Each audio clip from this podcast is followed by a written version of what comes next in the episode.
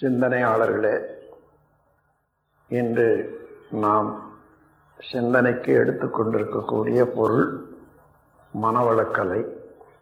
மனவளக்கலை என்று சொல்லும்போதே அதில் உட்பொருள் விளங்கி போவது அந்த சொற்கள் மூலமாக மனதை வளப்படுத்திக் கொள்ளக்கூடிய கலை என்று.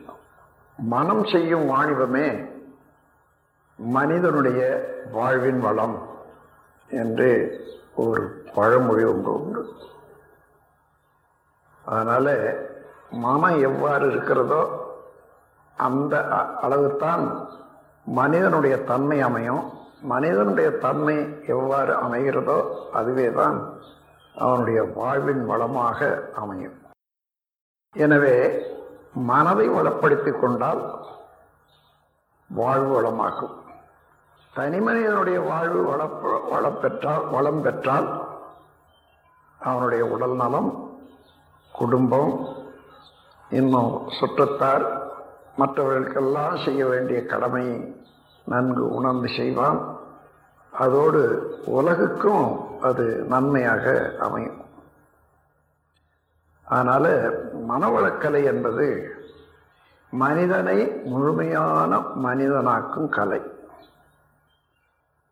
மனிதன்கிட்ட எல்லா தத்துவங்களும் எல்லா அமைப்பும் ஒருங்கிணைந்து உள்ளன என்றாலும் செதறி போயிருக்கிறது மனிதனுடைய வாழ்க்கையில எத்தனையோ திசையில அவன் செயலாற்றி அது உயர் தாழ்வுகளை கண்டு மனம் செதறி போயிருக்கிறது.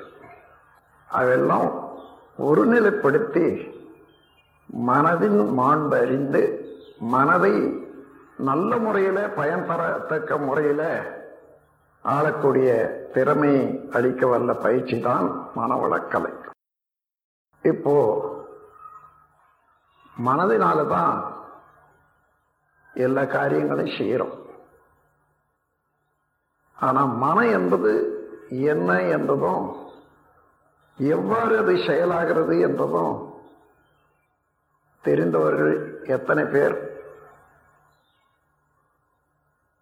விஞ்ஞானிகள் கூட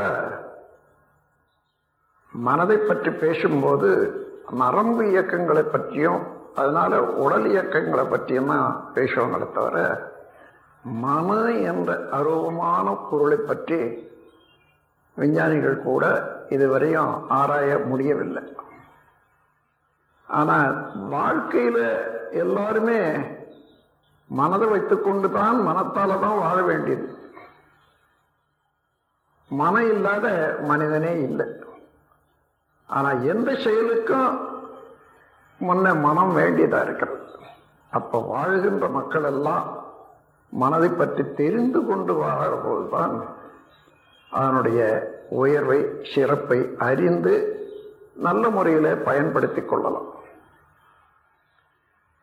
மனம் என்பது என்ன என்று ஆராய்வோம்.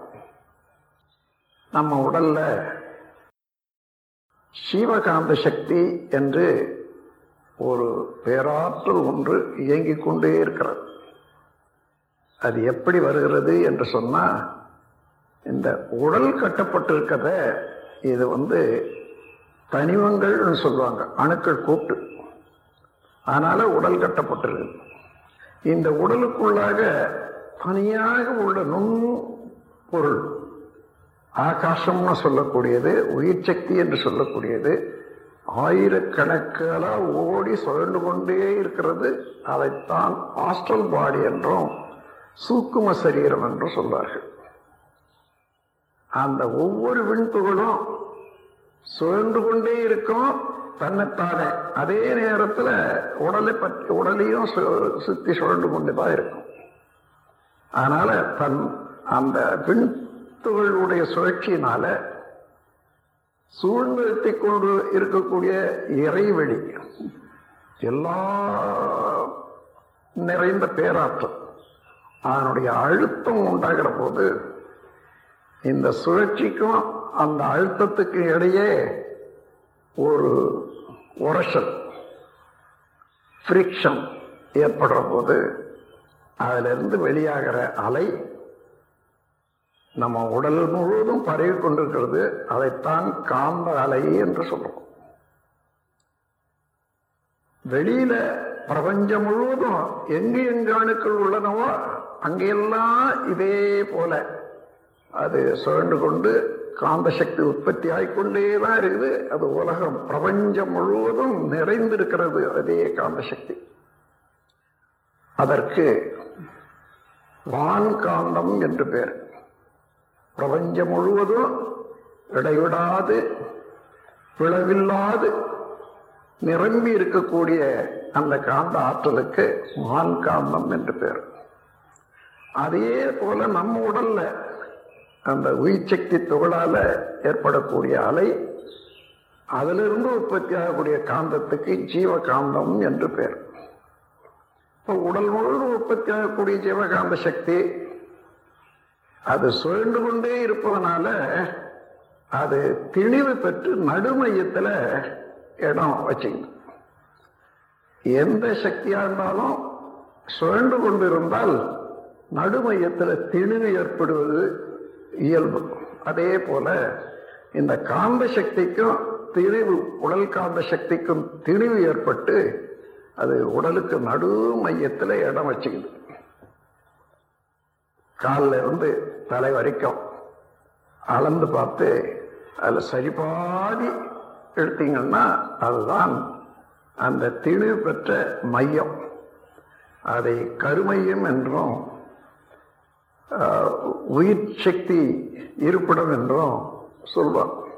நம் கடமை அறவாழ்வின் நாட்டத்தே